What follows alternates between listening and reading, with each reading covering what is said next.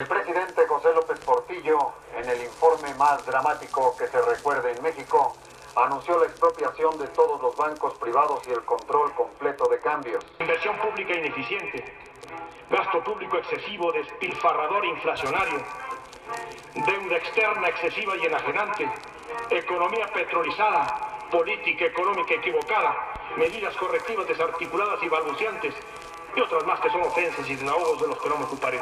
Que si por algo tengo tristeza, es por no haber acertado a hacerlo mejor. Hicimos todo lo que pudimos.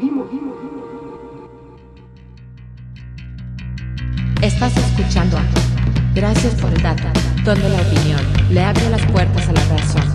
Cotorreo político, económico y social. Comenzamos.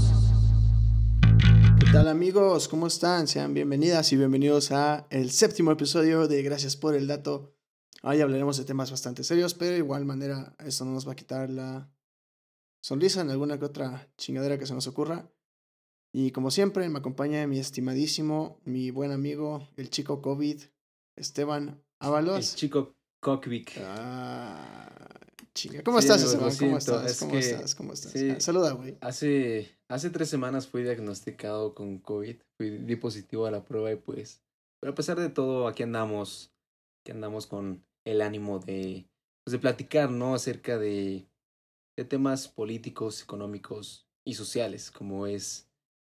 Que es de que. Más bien es de que de eso se trata lo que es gracias por el dato, ¿no? Cotorro político, económico y, ¿por qué no?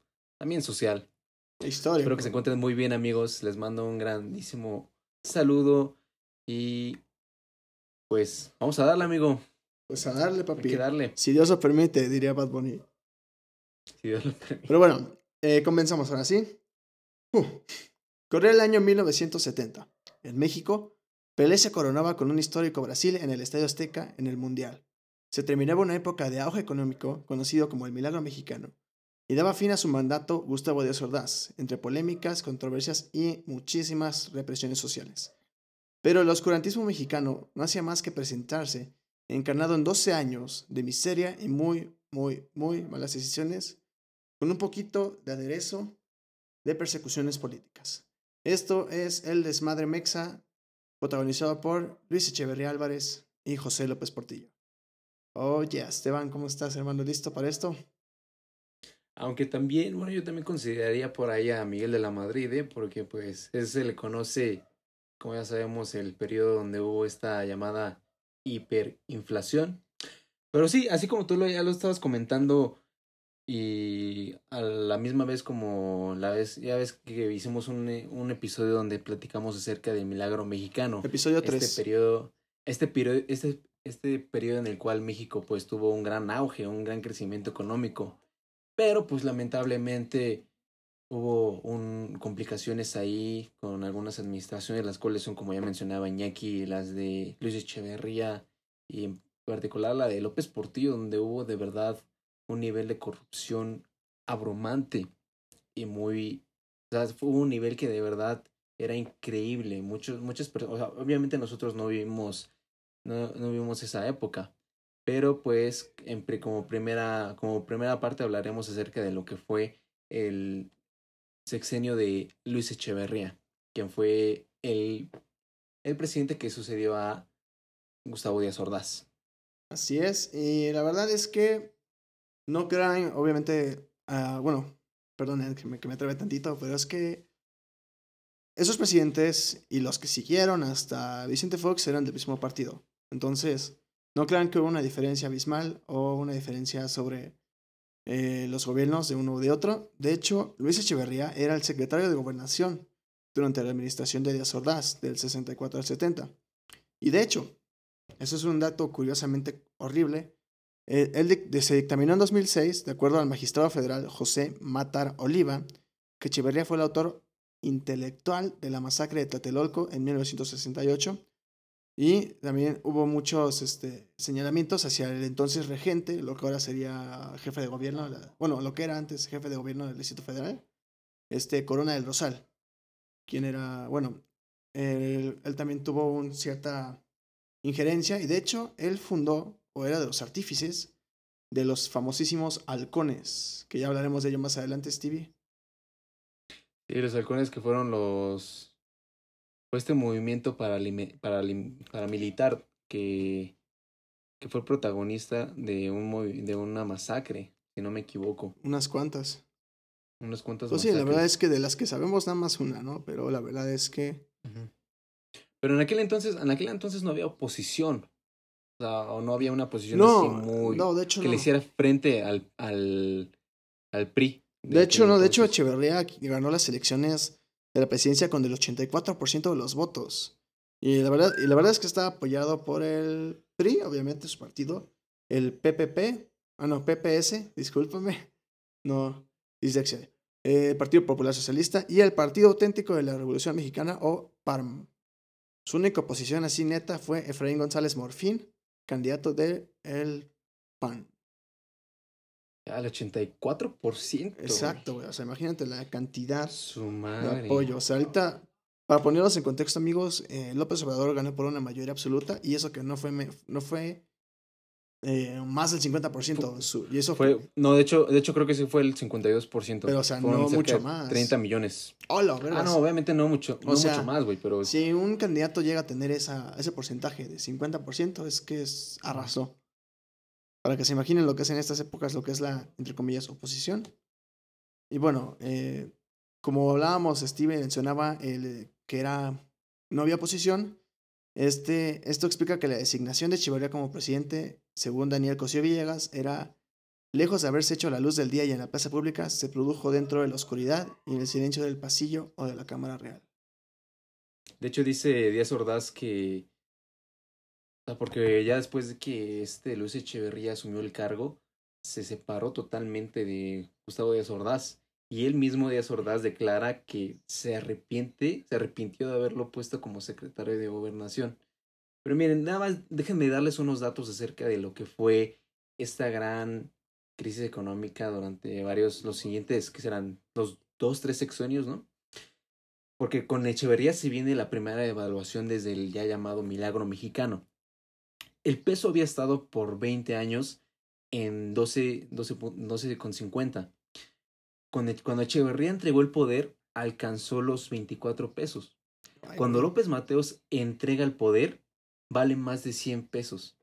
Y cuando de la Madrid entrega el poder, vale más de 1.200 pesos. Los, los Pero viejos algo, pesos. algo, algo que, algo que también es, es muy, muy curioso es que antes el, a la moneda se le quitaban dos, tres ceros. O sea, realmente ahorita el valor del, del dólar, bueno, del peso, es este. ¿Ahorita cuánto estamos? En 22 pesos. 22 se podría pesos decir. cerramos el día de hoy. 22 pesos. De hecho, de hecho se dice que realmente valen 20 son dos 22 mil pesos. Pero se le quitaron los tres ceros para que hubiera una, pues un, un manejo más fácil, por así decirlo, del, del, en cuanto a los números. Sí, los, los que son conocidos como nuevos pesos en su momento, ¿no? Con Salinas de Gortari. Pero bueno, estamos adelantando como 20 años, güey. Pero bueno, ya que platicamos un poquito de dónde surgió el nombre de Luis Echeverría, el presidente más longevo de México, de hecho, ¿eh? Ah, sí, es el, es el, sigue vivo, ¿no? Sigue vivo, el señor no se muere, tiene como 98 años, pero sigue vivo el, el- el Sí, desgraciado de este. Pero bueno, ya que hablamos, mencionamos previamente a los halcones, y ese es el primer halconazo, el inicio de la represión. 10 de junio de 1971, México vivió una brutal represión en contra de una manifestación de estudiantes. Qué raro, ¿verdad? Y en esta, multi- esta multitud de jóvenes marchó exigiendo eh, más condiciones democráticas para sus universidades. De acuerdo con un cronista, Emiliano Pérez Cruz, esos halcones no eran, no eran güeyes así acarreados, que nada más aventaban las fuego a las tiendas o etcétera, como vemos ahorita. Era gente que utilizó tácticas militares de entrenados con el arte japonés de luchar con varas de bambú y sobre todo, durante todo el incidente, güey, la policía no dio un paso para intervenir. De hecho, un poquito de estos halcones se vio en la película de Roma. Ah, sí, cuando estaba entrenando el... El doctor Sobek o profesor Sobek, una cosa así. Estaba entrenando en un campo de fútbol, Ajá. ¿no? eh, es- Estaba recibiendo esta, esta, una como capacitación, entrenamiento. Exactamente, ellos, eran Sí, creo que los eh, entrenados por el famosísimo profesor Sobek, que la verdad es que desconozco un poquito de quién era, pero era una persona bastante importante. Y sí, o sea, todo lo que se vio ahí fue una parte, una representación a lo mejor no muy detallada, pero fue parte de lo que sucedió en ese halconazo. También la matanza de Corpus Christi, ¿no, Esteban? La matanza de Corpus Christi. Sí, sí me acuerdo, amigo. De hecho, cuando, cuando este Luis Echeverría asumió el poder, él obviamente se deslindó de lo que sucedió en el, pues, esta trágica escena del 68 con Díaz Ordaz. Porque sí hubo este, hubo conflicto entre si realmente fue el secretario de gobernación de aquel, de aquel entonces, que es Echeverría, o el presidente el que dio la orden de que el cuerpo militar, pues, atentara contra los, los estudiantes. Pero bueno, lo que hizo Luz Echeverría, obviamente, para, pues, para, para simpatizar con el pueblo, fue dejar ir a los, a los líderes universitarios de aquel entonces que habían, que estaban encarcelados debido a, aquellas manifestaciones. Pero, ¿qué pasó? Que obviamente estos líderes universitarios no iban a... A quedarse callados. No iban a ceder. Sí, no iban a ceder y pues... Pues obviamente se seguían manifestando. Sí, claro. Y de hecho, eh, la forma de atacar o de dar respuesta a estos este, manifestantes ha sido una técnica pues innovadora de parte de Luis Echeverría, ¿eh? porque muchos este, homólogos de, de, posteriores a su mandato las utilizan y las utilizaron. ¿eh? Por ejemplo, bueno, eh, hablando obviamente de la alteración de cifras, el, el, por ejemplo, aquí las cifras oficiales hablaban de 120 muertos, pero los halcones, de acuerdo a Pérez Cruz, que ya lo había mencionado, secuestraron a, a, manifestantes heridos que ya estaban atendidos en el hospital. O sea, imagínate, a mí me, todavía me dan en la, en la, en la Moder. Ya estoy en el hospital, güey, estoy todo pues, entubado, lo que quieras. Y ven estos güeyes y me llevan. Y bueno, después de esos eh, acontecimientos, como que dijeron, no, pues no está chido en plena luz del día, vamos a hacerlo por abajito. Y la batalla se pasó a los discursos, Stevie. A radicalizar a los opositores. A López Obrador. Oye, de hecho, de hecho también este. A este Luis Echeverría se le tachaba de populista en aquel entonces. Sí, claro. Porque era, o sea, la verdad es que era alguien que buscaba buscar lo malo que había en la sociedad y relacionarlo con sus opositores. Por ejemplo, un joven rebelde, ladronzuelos. Frustrados e inconformes con Echeverría. Son los, subversivos. Y a los grupos guerrilleros o los movimientos sociales se les llamó organizaciones gangsteriles. Debido a pues, toda la fama que en los 70 se empezaron a tener las mafias y todo eso. Bueno, que ya llevaban de años, pero, o sea, como que tratando de asociarlo para que la gente también le tuviera cierto repudio. Y de hecho la lógica echeverrista justificó todo este desmadre que hizo y que todavía vamos a, todavía falta mucho por desmenuzar, con que si esos grupos fueran realmente guerrilleros y revolucionarios, estarían con el gobierno de la revolución, con el PRI. Pero como no lo están, ni son revolucionarios, son pandilleros, gavilleros, desviados y bandoleros.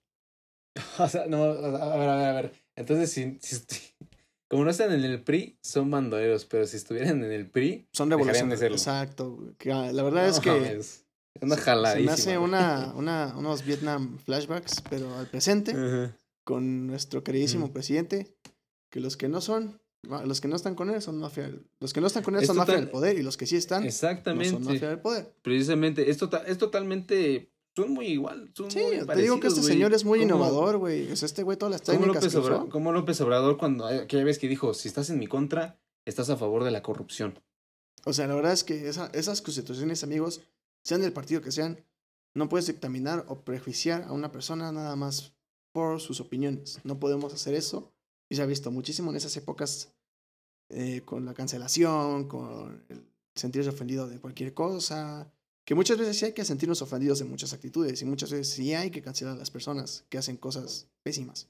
pero cuando, pero cuando son cosas pésimas, ¿no? O sea, no cuando simplemente Esteban este, está usando AirPods, a mí me ofende porque yo no tengo, no me alcanza para usar AirPods. Entonces lo cancelo por pinche jodido, ¿no? O sea, no está chido. ¿No? Y ahora, hablando de cancelación, ¿sabes qué otra cosa hacía Luis Echeverría? Uy, cuenta. Luis Echeverría fue protagonista, bueno, uno de los protagonistas de la llamada crisis de Excelsior. Uh, sí. Excelsior, Excelsior, aquel, aquel periódico, el diario, bueno, que hoy, hoy obviamente sigue circulando, pero hubo, una, un conflicto ahí debido a, la, a las críticas que tenía este diario en contra del gobierno de, de Luis Echeverría. Y pues como a Luis Echeverría no le parecía lo que hablaban, pues decidió mandar a cerrar el Excelsior. Y de hecho, de hecho esto generó también la salida del, del director que tenía en aquel entonces este Julio Scherer García, Sí, Julio Scherer. Ajá. que realizaba una, él realizaba la- una labor crítica contra el gobierno de Luis Echeverría, y pues Luis Echeverría, como les comento, ordenó entonces una estrategia para censurar la libertad de expresión del periódico, logrando lo que fue la crisis de Excelsior de 1976. Sí, de hecho, justo. Dicen, ¿cómo, pues, ¿cómo lo logró, tío? Stevie lo logró, y tío Iñaki, lo logró persiguiendo a los opositores, hostigar a periodistas, atentando contra la libertad de expresión, sicarios persiguiendo y amenazando y amedrentando a las personas, intimidación del cuerpo directivo mediante grupos armados y asambleas manipuladas. O sea, es una red de una logística impresionante con tal de difamar y darle en la torre a Eran, Excelsior. eran los chayoteros, Sí, el- tan el chayoteros, famosísimo el chayote. chayote, exacto. Y hablando de todo este desmadre que hacía, de, pues surgieron las técnicas innovadoras utilizadas por los siguientes gobiernos del PRI, llamada la guerra sucia, la re- represión sistemática del gobierno contra movimientos sociales inconformes. ¿Qué es esto? El 10 Desaparición de forzada. junio, el 10 de junio de 1971 tuvo lugar esta manifestación estudiantil en la ciudad de... Ah, no, esa es la del... Esa es la del... El halconazo, Jueves de Corpus, ¿no? Sí. La, la de Conazo. Sí, sí, es cierto, me estoy ya equivocando. la habíamos hablado, canal, pero Ajá. hubo varias, hubo varias, la verdad es que... Esa fue donde asesinaron los- a los guerrilleros, ¿no? A Genaro Vázquez y Lucio Cabañas. Lucio Cabañas. Si más lo recuerdo, sí. Ajá. Sí, sí, sí, es cierto. Ajá. Y bueno, por ejemplo, eh, hablando de todo lo que le había mencionado, la, des- la desaparición forzada, de acuerdo a la extinta Fiscalía Especial para Movimientos Sociales y Políticos del pasado, que ya valió madre porque la verdad es que no hacía nada más que documentar cosas y no tuvo más que una sentencia. Entre 1970 y 1982, el ejército mexicano y las fuerzas de seguridad detenieron de manera así ilegal, güey, desaparición forzada a más de 15.000 activistas políticos y documentaron 1.400 casos de, de tortura, encierran 1.650 personas en cárceles clandestinas, 100 ejecuciones y 797 denuncias por desaparición forzada. Entre las innovadoras técnicas de interrogación que utilizaban cuando capturaban a estas personas, estaban los toques eléctricos, el pocito, ¿sabes cuál es el pocito? Y eso mismo te iba a preguntar. Lo hemos, ¿qué lo hemos visto en películas N cantidad de veces. Cuando te sumergen en agua, hasta el punto en que te vas a sacar sin aire, te sacan. Lo que intentas respirar, te vuelven a meter hasta que hablas. Ah, sí, sí, sí. Y los tehuacanazos, que qué pinches nombres tan chistosos para cosas tan horribles. Que era que te echaban agua mineral is- con chile piquín en la Mexico. nariz. Güey, ¿qué pedo? Y de hecho, Qué grande, qué, qué, qué raros. Qué rara manera de torturar, ¿eh? no, ¿Te qué rara, güey. O sea, la así? verdad es que la, la Algo, algo así. O sea, yo lo digo así porque me, me imagino la Inquisición, güey. Es que exacto, ¿te imaginas la, la creatividad de las personas para hacer sufrir a, la- a otras personas, güey? Si esa Sí, fuera eh, dirigida a algo bueno, no mames, o sea, ahorita estaríamos como si no hubiera existido la Edad Media, eh. Chile piquín. Neta, güey, con chile piquín, o sea, la- o sea, un, Chile piquín en las o narices. sea, un pasón de agua de, de Tehuacán, güey, con chile piquín en la nariz, güey. ¿Sabes que también estaría chido? Un obligarla a que se tragara un- una cucharada de canela, güey. Esa madre sí. También. No, porque pues tienen que hablar, güey. o sea, pero yo lo digo porque. No mames, sí, como deja de ver retos. también es, algo de tortura, güey. Stevie tiene TikTok, amigos. Pero bueno, también este. No, de hecho lo vi en un, en un programa de comedia. No Ah, bueno. cómo era. Pero ahora que hablabas también de lo de los secuestros, también a este. A Luis Echeverría se le atribuye el asesinato del empresario Eugenio Garza Sada. Sí, justamente. Eugenio Garza Sada, este magnate mexicano que hizo empresas como. Bueno, de hecho, su familia es la que está a cargo de la empresa de FEMSA, ¿no? Sí, de hecho, y, Y también es el, es el fundador del Tecnológico de Monterrey. En- entre cerveceras también tenía. Creo que la cervecería Moctezuma era de él, creo. Y bueno, de hecho, esto fue, el secuestro fue ah, debido a la Liga Comunista, número Lo 18. intent- fue un intento de secuestro. Sí, ¿no? fue un No, intento de no- secuestro y asesinato que es- la verdad es que, Se resistió. ajá, de hecho fue ahí en, en mero Monterrey cuando sucedió. Y también, o sea, es muchísimo de lo que sucedió de esta represión social que llegó a tanta, llegó a, a- a esparcir tanto, tanto odio, tanta, tanta incertidumbre que la verdad es que muchos movimientos sociales dijeron, ¿sabes qué, güey? Mi voz no sirve, tenemos que ir a, lo- a los, a, los, a los putazos, a las armas, güey. Y de así surgieron, Putazos, pues, ¿no? eh, Como sabrá el compa, el compa de la combi. Ándale, más o menos. No, no, un poquito. De hecho, las organizaciones estas son las que fueron el hombre de la combi en este caso. Eh, porque pues, son, pues, surgieron como eh, la Asociación Cívica Guerrerense, el Partido de los Pobres eh, y la Liga Comunista 23 de septiembre, que es la que, se, como había mencionado antes, es la que se encargó de, de privar de su vida a Eugenio Garza Sada. Y bueno, ¿Y sabes, sabes qué me, sabes qué me, de qué me acordé ahorita de unas declaraciones que hizo este Jorge Salmerón? ah, sí, el- Jorge Salmerón. era un historiador. Cuando ¿no? los llamó, los llamó jóvenes valientes a los que asesinaron a Eugenio Garza. De hecho, eso le costó la designación de su puesto. Sí, pues es que la verdad no puedes. Este, puesto que tenía. No, es que la verdad. en el o gobierno. sea, tú que lo hayan hecho una buena causa. Que no, yo sé que no. Yo sé que no, porque la verdad eso está mal. No, no, no, Pueden hecho que lo hayan como que, como que buscan, no sé. Eh, pues no sé, que fuera parte de su movimiento de protesta ante el gobierno ineficiente, pero la verdad es que privar de la vida a una persona o privarla de su libertad es una acción que no la hace ningún joven valiente. La hace un hombre que no tiene principios, que no tiene valores y que no tiene un respeto por la vida humana. Y la verdad es que eso es horrible. Y para que alguien tenga un cargo de esa importancia haga esas pinches comentarios imbéciles. Güey, para eso está Twitter, güey, no tu pinche cargo. Hazlo en Twitter, ya, neta. Twitter es para muchas personas que le hacen de pedo. Ahí hubi- hubieras estado tú bien a gusto y no en tu puesto de historiador. Porque la verdad es por- que... Desde ahí, desde ahí se ganó mi, mi repudio, este Jorge Salmerón. Porque, pues, no mames, ¿cómo te puedes, cómo puedes llamar así a, pues, a unos asesinos, güey, ¿no? Lo que son.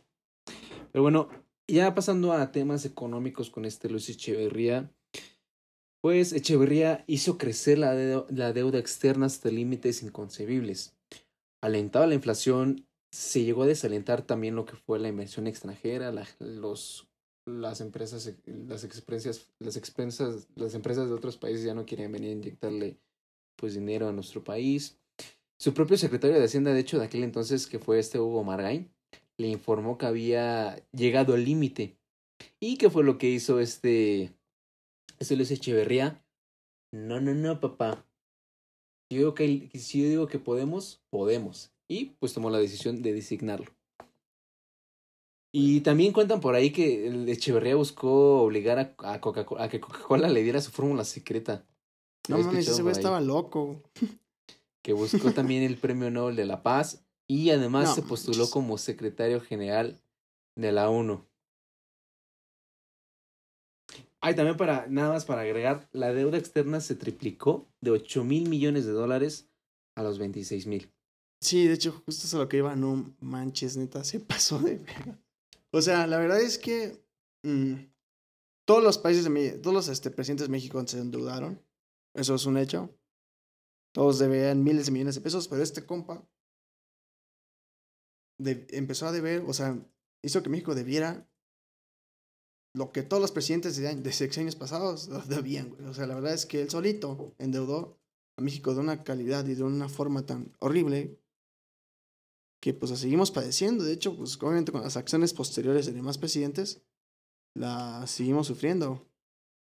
Sí, porque, o sea, como ya habíamos mencionado desde un inicio, después de que Díaz Ordaz dejó el poder, pues todos los países ya habían adquirido una, o sea, que habían adquirido una deuda con México debido a los colapsos de los mercados en la Segunda Guerra Mundial, terminaron de pagar todo lo que nos habían comprado, porque como en aquel entonces, pues México, que fue el milagro mexa, como ya lo hemos mencionado, México pues ya, ya exportaba, exportaba muchísimo, exportaba más de lo que, de lo que importaba. Y pues a partir del ya del sexenio de este Echeverría, pues ahí sí de verdad se iba a ver quién era el chingón en cuanto al manejo de la economía, pero pues lamentablemente estos güeyes quedaron cortos, ¿no? Y sí, amigos, este, como pueden ver, pues fue un gobierno bastante deficiente, fue un gobierno bastante eh, horrible. La verdad es que le dieron la madre a todo el progreso. Sí, al desmadre mexa totalmente. Y bueno, aquí yo quiero cerrar con Echeverría con la pregunta de ¿por qué debemos recordar este sexenio? Pues bueno, en cuanto al tema de la libertad de expresión, la verdad es que la relación perversa entre prensa y poder político y comenzar a caminar en una relación más democrática incluye... Ay no, qué idiota. Espérame. No, no, no. Eso no está bien, olvídalo. La verdad es que había citado a un historiador importante, pero la verdad es que está bien imbécil. La verdad es que este gobierno, ya fuera de estas citas en las que las personas estaban todas locas, la verdad es que en este gobierno hubo una manipulación gigantesca sobre medios, prensa, comunicación. Eh, y la verdad es que nadie podía cuestionar a este presidente, nadie podía decirle nada. La verdad es que es necesario voltear al pasado y entender que todo esto de la censura, que ahorita lo han de, lo han de ser más sutil, pero todo esto de la, la censura lleva 50 años practicándose en México.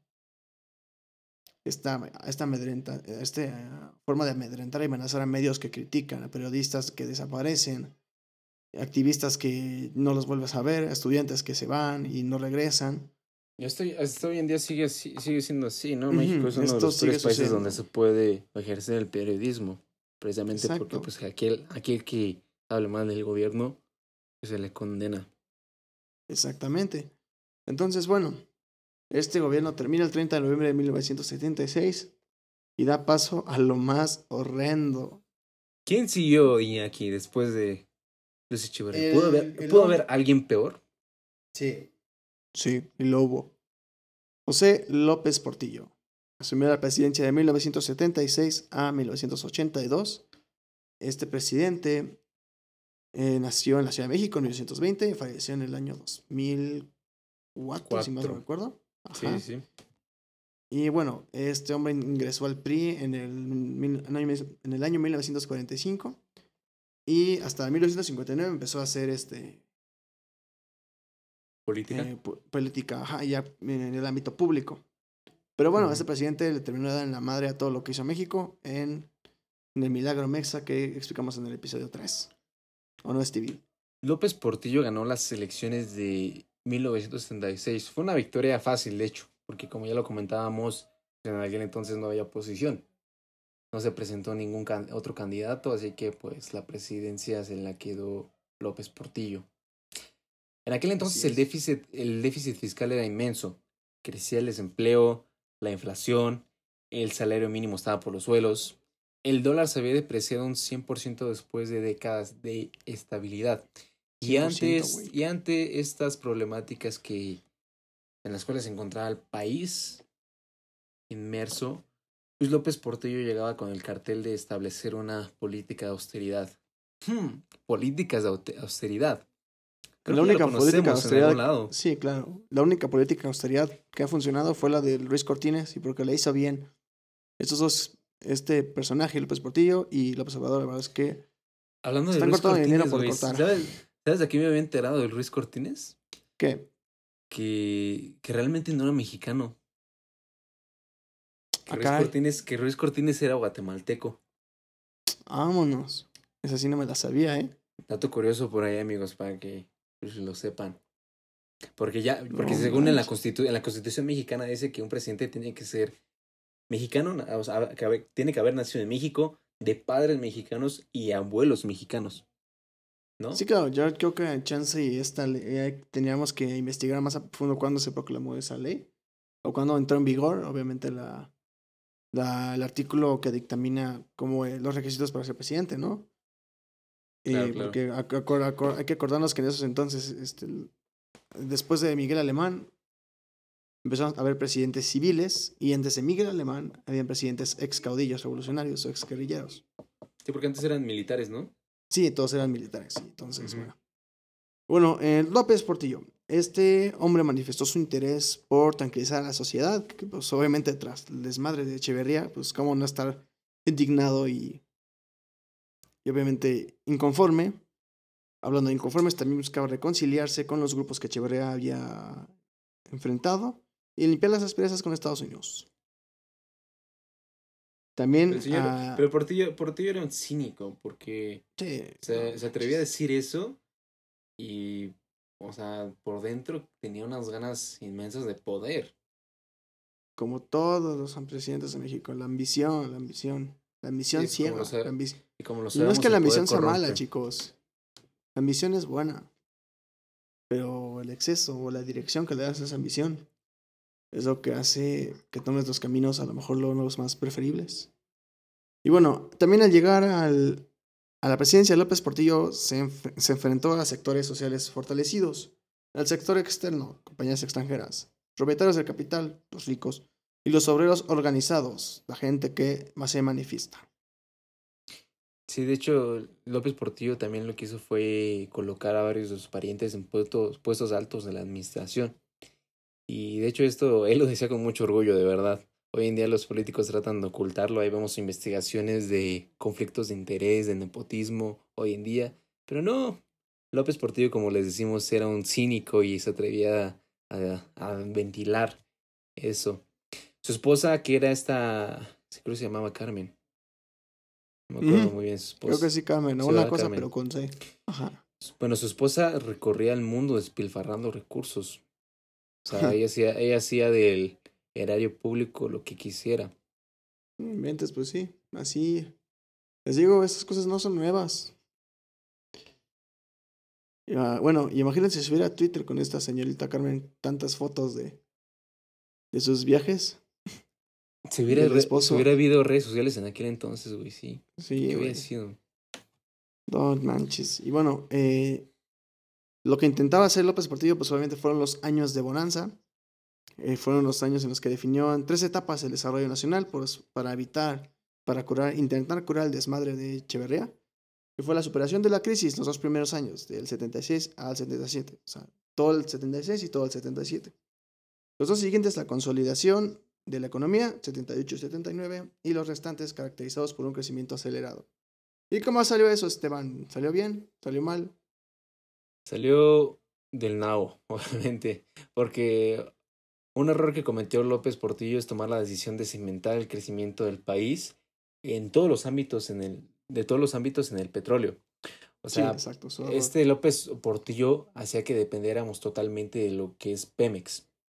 Y pues, ¿qué fue lo que pasó? Que para 1981 Pemex ya debía el 87% de sus activos y su deuda era mayor que la del resto del sector público. Esto derivado de una, de una baja en los precios que hubo de los barriles y pues López, López Portillo se oponía a esto.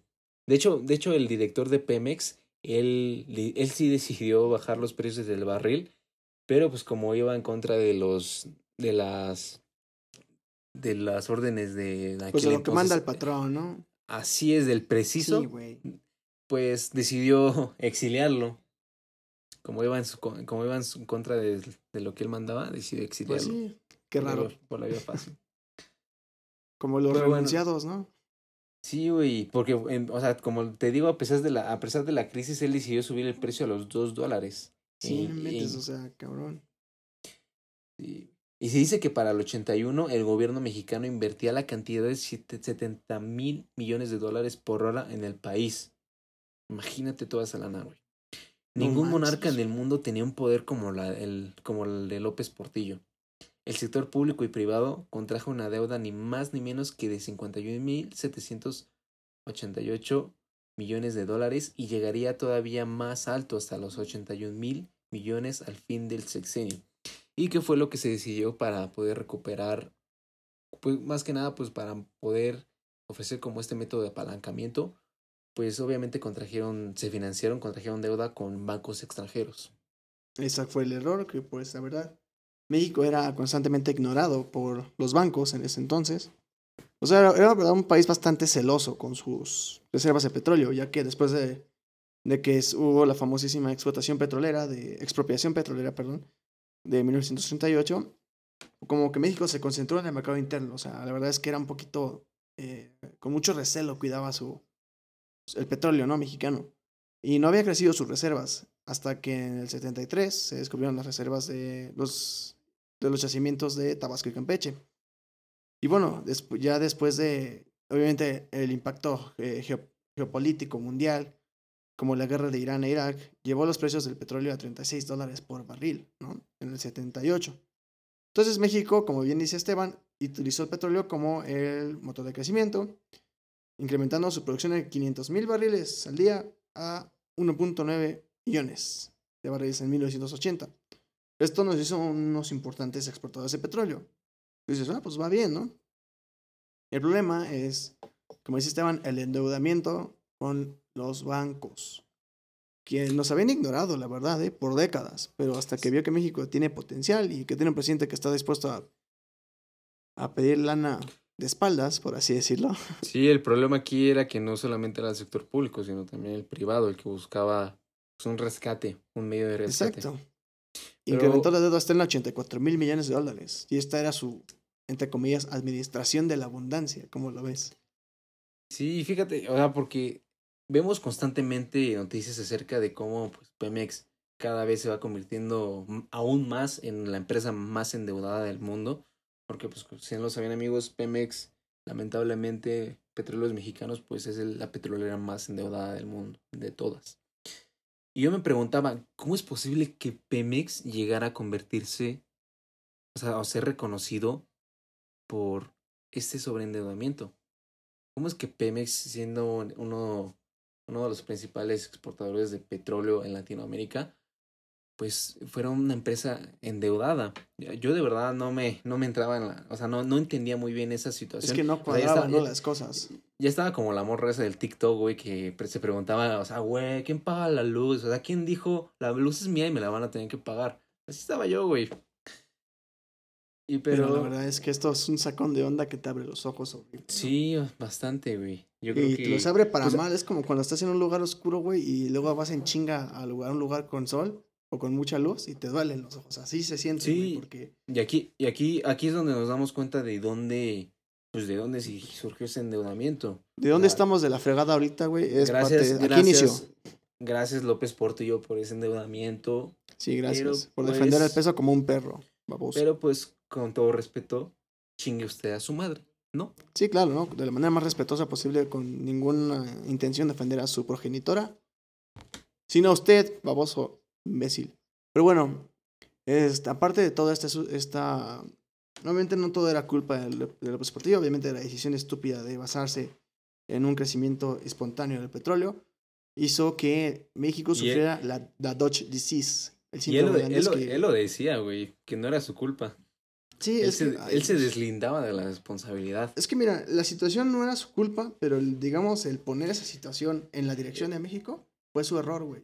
Yo digo que sí es su culpa, güey, porque él tomó Porque a las fin de decisiones. cuentas, o sea, por ejemplo, una cosa, eh, por ejemplo, que vaya un carro, güey, eh, a, a mucha velocidad en la calle, no es tu culpa que el carro esté a mucha velocidad en la calle y que no se vaya a frenar, pero es tu culpa en el momento en el que tú te cruzas valiéndote madre y el carro te atropella. Así fue lo que sucedió. Este es Ah, el- eso sí, fue sí, más sí. o menos el Dutch Disease. ¿Por qué? Sí, es que Porque... La crisis obviamente no, tienes- fue, no fue culpa de este López Portillo. No, obviamente. no, pero su manejo fue él- bastante horrible. Exactamente, precisamente. Es, pues es como lo que estamos viviendo hoy en día aquí con lo de la pandemia, güey. López Obrador no, no, no tiene la culpa de que se haya derivado pues esta crisis económica. Y, es que aquí no se, no se culpa pues, por la situación, sino por la reacción ante la situación, que es lo que mucha Precisamente gente no entiende. Y bueno, precisamente eso. y como todo esto se va acumulando, estas situaciones se acumulan hasta un punto en el que ya explota. Y en el caso de López Portillo, el punto de explosión fue en 1981, la peor crisis que ha vivido México moderno. Eso quiere decir que, bueno, eh, para ponernos en contexto, del 77 al 61, al, al 81, perdón, este, las exportaciones 61. petroleras, no mames, sí, güey, ¿qué onda? Las exportaciones petroleras representaron un 27% y aumentaron a 61, a 61%, ahora sí, es que me confundí con esos dos números. Y eso es el Dutch Disease que no, que no, lo, no lo pude explicar, pero ahora lo explico. ¿Tienes más petróleo? Y en vez de que y tú dices, ah, pues tengo más petróleo, me voy por el petróleo. Y dejas un poquito de lado, no, no que ignores los otros bienes de exportación o importación, pero no le das atención al que, le, que le das al petróleo y eso te hace muy vulnerable a todos los cambios de precios volátiles que le sucede mucho al mercado petrolero. Es como dice la famosa frase, no pongas los, todos los huevos en una misma canasta. Exacto, o sea, si pones todos los huevos en una canasta, ¿en qué te casan los demás? No hay... Eso fue básicamente lo que sucedió, ¿no? Y esto fue lo que hizo que el dólar se incrementara como, como pan con levadura, güey. Exactamente. Pero bueno, mira, dejando, que- dejando de lado lo, un poquito lo económico, vamos a hablar de lo que fue materia corruptiva, porque Uy, Pues sí, el- mucho de López-. El sexenio de López Portillo se es conocido por ser uno de los peores, uno de los más corruptos, Corruptos. de verdad. ¿Qué pasó con el con la Secretaría de del con la policía del Distrito Federal? Porque pues, Pues. hubo un personaje famosísimo llamado el Negro Durazo, quien era amigo de la fíjate que era era amigo de la infancia, güey, de de López Portillo. Es como si tú fueras presidente y me pusieras a mí, que soy tu compa, de. Sí, de, ah, bueno, pues digo, qué raro. Casi no sucede en México, ¿no? O sea, pasaban de echarse, echarse las retas afuera, ahí en el, en el vecindario, a darle la madre a nuestro país, güey. No, de echarse a las retas a echarse a los manifestantes. Sí, cabrón. no Pero bueno, pinche. Pero mire, mire Compadrazgo, nada más. Hay, un, hay una anécdota, hay una, o sea, se dice de que en aquel entonces, obviamente, pues, porque Iñaki ni yo lo, lo vivimos. Todavía no estábamos sí. en plan de concepción, güey. yo seguía ahí mi papá, güey, todavía. Exacto, güey. Mi papá tenía como Pero- 10 años, güey. Pero bueno, se dice que ahí para poder sacar una licencia era un pedo. Porque de verdad tenía, no, o sea, no había nadie, absolutamente nadie, que, que pudiera pagar su licencia sin pagar tres veces más de lo que valían. Sea, por ejemplo, si tu licencia, si la licencia valía 300, 100 pesos, tenías que terminar pagando 300 pesos.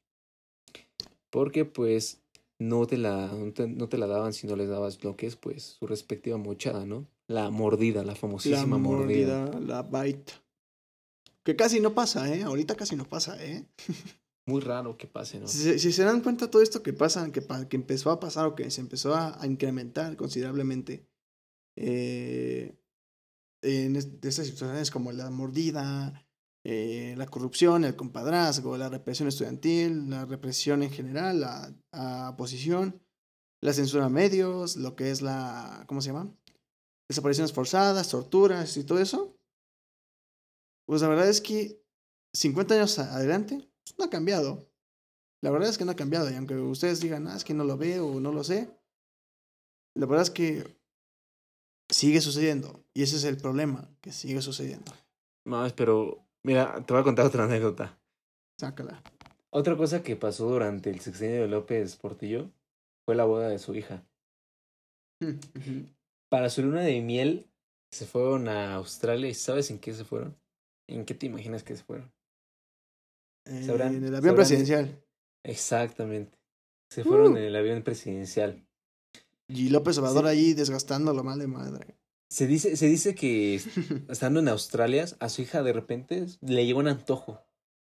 Le, le llegó un antojo de chicharrón. ¿Y qué hizo? Decidió mandar el avión presidencial desde Australia hasta la Ciudad de México, nada más para que le compraran sus benditos chicharrones. Porque Sí, tenía Sargento antojo. López, Sargento López. Oiga, vayas a México por chicharrón para la niña, ¿no? Llévese el avión. Allá Tenemos una emergencia, tenemos una emergencia, Sargento López. Sí, sí, dime, dime, dime, ¿qué sucede? Debe ser, hay alguien, hay alguien que, a quien capturaron muy importante. ¿Qué le Hay pasó una a ola de sus hijas? ¿Qué le asesinatos. pasó? ¿Está secuestrado a alguien? No, no, no. La morra quiere chicharrón. No mames. Ah, sí, señor presidente, con todo gusto. Voy y le traigo chicharrón. Y si me voy en el barco, no, no, no, vete en el avión, güey. Para que llegues más rápido. Ahí está la gente utilizando. Esa clase, El esa avión que clase de jefes abusos y abuelos había, de pagaron. Obviamente, y, ¿sabes qué pasaba? O sea, para que te pongas en contexto. A, tú, a ti, amigo, que nos escuchas. Mientras eso sucedía, mientras se usaban chingos de galones de gasolina, infraestructura de un avión de primera categoría para ese entonces, México estaba en una, en una recesión en la que los precios au- aumentaron los precios de manera pasada de lanza de la canasta básica, güey. México estaba Huevo en quiebra, leche, todo eso. México estaba en Así, quiebra. tal cual. Exactamente. México estaba en quiebra. Y la verdad es que también a este, chavo, a este señor le gustaba muchísimo el, el echarse de tierra a sí mismo, ¿no? O sea, el de, perdón, yo tuve la culpa, tuve una gestión deficiente. De hecho, en su último informe de gobierno hasta lloró el señor puto cínico. Ya, sí, sí, sí me acuerdo de ese. Sí Entonces, la verdad, sí me acuerdo como si lo hubiera vivido, güey. No, pero pues es que no mames, eso, eso es algo triste, güey, porque te das cuenta del nivel de cinismo y de falta de conciencia de qué chingados están gobernando, de qué chingados tienen en su pecho, que es la, la banda presidencial. O sea, esa falta de conciencia, güey, es lo que a mí me enoja más que nada de su corrupción, porque todo el mundo hace corrupción. Todos, o lo hemos hecho en algún día. Y la verdad es que eso es algo Sí. tristemente muy común, y más aquí en México. Lamentable. Pero el hecho, de que, el hecho de que tú no sepas ni siquiera distinguir entre hacer el bien y hacer el mal, y solamente hacer el mal para lo que te convenga, pues güey, en ningún lado está bien, ¿no? O sea, en ningún lado. O sea, por ejemplo, pon tú, yo, por ejemplo, no sé, eh, pedirle mordida al policía porque si no le das mordida te cobra 15 mil pesos por una multa por pasarte el alto. Y dices, bueno, güey, doy esta madre porque me va a afectar más. Ay, y que sigue estando mal. Al güey, este, voy a hacer una política que no me va a salir bien porque voy a pro- prostituir en México con el Banco Mundial. Pero pues está de la chingada, ¿no? O sea, no hay una conciencia. A mí me encanta, a mí me gusta mucho que estemos hablando de estos temas porque, pues, se podría decir que este fue como el yacimiento de este ambiente, corru este ambiente de corrupción que hoy conocemos. Y pues es muy importante que sepamos desde dónde se inició, como para poder plantarnos una, pues un punto, un punto de partida para poder trabajar en pro de lo que es la transparencia. O sea, sí, por eso yo siempre, yo siempre he sido de la idea o sea, siempre cargo con una gran frase que me dijo mi profesor de historia de aquel que no conoce su historia está, Está condenado a repetirla. De verdad, es, Exactamente. es una frase que hizo eco en mi... Es un, ha hecho un eco desde aquel entonces que fue en la preparatoria, mi profesor... El, el Ah, a mí profesor- también mi maestra me la dijo, güey. Y sí. El profesor, el profesor Carlos que nos dio el tema de, de la Segunda Guerra Mundial y a partir de ahí le decíamos Führer, nuestro Führer. Yo se le decía a mi Pero... profe de conta, era un cabrón. Pero bueno, Pero yo también tuve una profesora, esa fue de Problemas Sociales y Económicos de México. Bendito sistema UNAM. Que me enseñó todo este desmadre, un poquito superficial. Yo investigué un poquito más para el episodio y para, pues, para saber más. Y resulta que sí, o sea, en efecto, quien no conoce la historia está condenado a repetirla. Y peor si aquí en México muchos somos de memoria corta. Y no solo en política, también en los temas sociales. Hay gente también- que sí, eso- hay gente que antes de la pandemia seguía llenando conciertos de Gloria Trevi. Cuando, cuando se les olvidó que estuvo hasta en la cárcel por esos problemas de trata de personas. Hay gente que no, no olvida que, que. ¿Cómo se llama? Hay gente que no olvida todo el desmadre que hizo Marcelo Ebrard cuando era jefe de gobierno de la Ciudad de México y ahorita es canciller. La famosa línea 12. Éramos Eh, chamacos, pero sí lo tomamos en exacto. cuenta. Exacto. Nadie, nadie olvida también el desmadre, todo lo que ha hecho Martí Batres para, para, para sacar limpio a López Obrador y ahorita es el jefe de la Cámara de Senadores. O sea, Con lo que pasó en pocos- la Conasopo, ¿no? Con Martí Brate, Batres. Exacto, y tan solo para eh, ejemplificar esto, es la famosísima frase, siempre hay un tweet, que marca la doble moral y la falta de memoria colectiva que tenemos, porque siempre Bueno, y- va a haber un tweet de algún funcionario Y de eso le sobran a a López alguien con el que Obrador, güey. una foto. Exacto. Por le ejemplo, sobran a López Obrador. muchos funcionarios de México le tiraban hate a Slim antes y posteriormente ya con lo que se anunció de que iba a colaborar con, con ah, AstraZeneca, ah, es que Slim es un héroe. O sea, siempre hay un tweet, siempre hay un tweet que les, que les tira su, su cirquito. Por eso digo, aquí- ¿qué, aquí- qué hubiera, ¿qué hubiera pasado si hubiera existido Twitter en aquel entonces? Yo creo que hubieran cancelado a este López Portillo. Ya basta. Pero es que la verdad, o sea, y también a sus gestiones deficientes de estos dos señores, súmale la, la sociedad tan, tan manipulada por la televisión como era la sociedad mexicana y lo que sigue siendo la sociedad mexicana. Por eso, por eso el Chayote tiene tanto éxito y tuvo tanto éxito. Por eso voces como Jacobo Saludowski, más en estos tiempos López, López Dóriga, son gente que le puedes creer más a él que a tu propia que a tu propio libro, tu propia materia de la escuela, tu propio Y hasta, artículo. que- o sea, la y hasta el que le dicen Lord Montajes, ¿no? A este Loret de Mola. Exacto, y de hecho la verdad, Mola, la verdad es que solito, él, y- él y su jefe solitos se pusieron la la, la soga al cuello porque pues, el Ah, chayote bueno, sí. en, él- en- en él y su jefe son, es bastante clarísimo. es- es- o sea, tanto que me acuerdo que hubo una vez que Lozoya eh, apareció junto a él en, en el programa de la mañana, que no, ¿cómo se llamaba? El de las noticias, de las el primero noticias, ajá. Pero de hecho, de hecho ha salido con varios. También salió con Javier Duarte. Exacto. Ah, sí, Javier, no manches. O sea, para que vean, obviamente, que aquí no hay enemigos o amigos. La verdad es que, aunque parezca que la oposición o el intento de oposición quiere estar en contra del observador, lo que quieren es el poder y la ambición, como esos dos señores que se encargaron de darle la madre a México y empezar a darle la madre a México, porque posteriormente en la segunda parte hablaremos de otros dos personajes bastante deplorables y odiosos, no solamente por su gestión, sino por las actitudes y formas y manejos de la crisis que nos tienen debiendo cada mexicano más de 8 millones de pesos cada Sí, porque es muy importante que nos sigamos, ¿no? Prosigamos con lo que fue este periodo de destrucción de nuestra nación.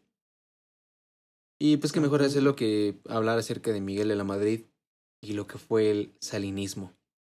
Y el salinismo que... Uh, Dios mío, qué desmadre se armó. Y bueno, amigos, eh, para concluir Stevie, esto, con estos dos presidentes de, de la llamada docena trágica. Este, Docena algo. Pues mira, amigo, yo nada más, este, pues pido que, bueno, mejor dicho, me da mucho gusto que pues hoy en día ya haya oposición. Ya haya, no voy a decir partidos, güey, porque la verdad es que yo siempre he estado, yo estoy en contra de los partidos, pienso que se llevan muchísimo dinero, dinero que de verdad podría usarse en, en cosas mejores. Y cualquier otra Pero- cosa, exacto. Pero me da, me da gusto que pues obviamente ya haya pues haya esta cierta competitividad en- dentro de la política como pues para poder saber pues a ver con quién irnos, aunque pues lamentablemente hoy no pues ya todos son lo mismo. No hay a quién Sí, irle. no hay, no hay a quien irle, exactamente. pero pues obviamente ya hay mayores números de opositores.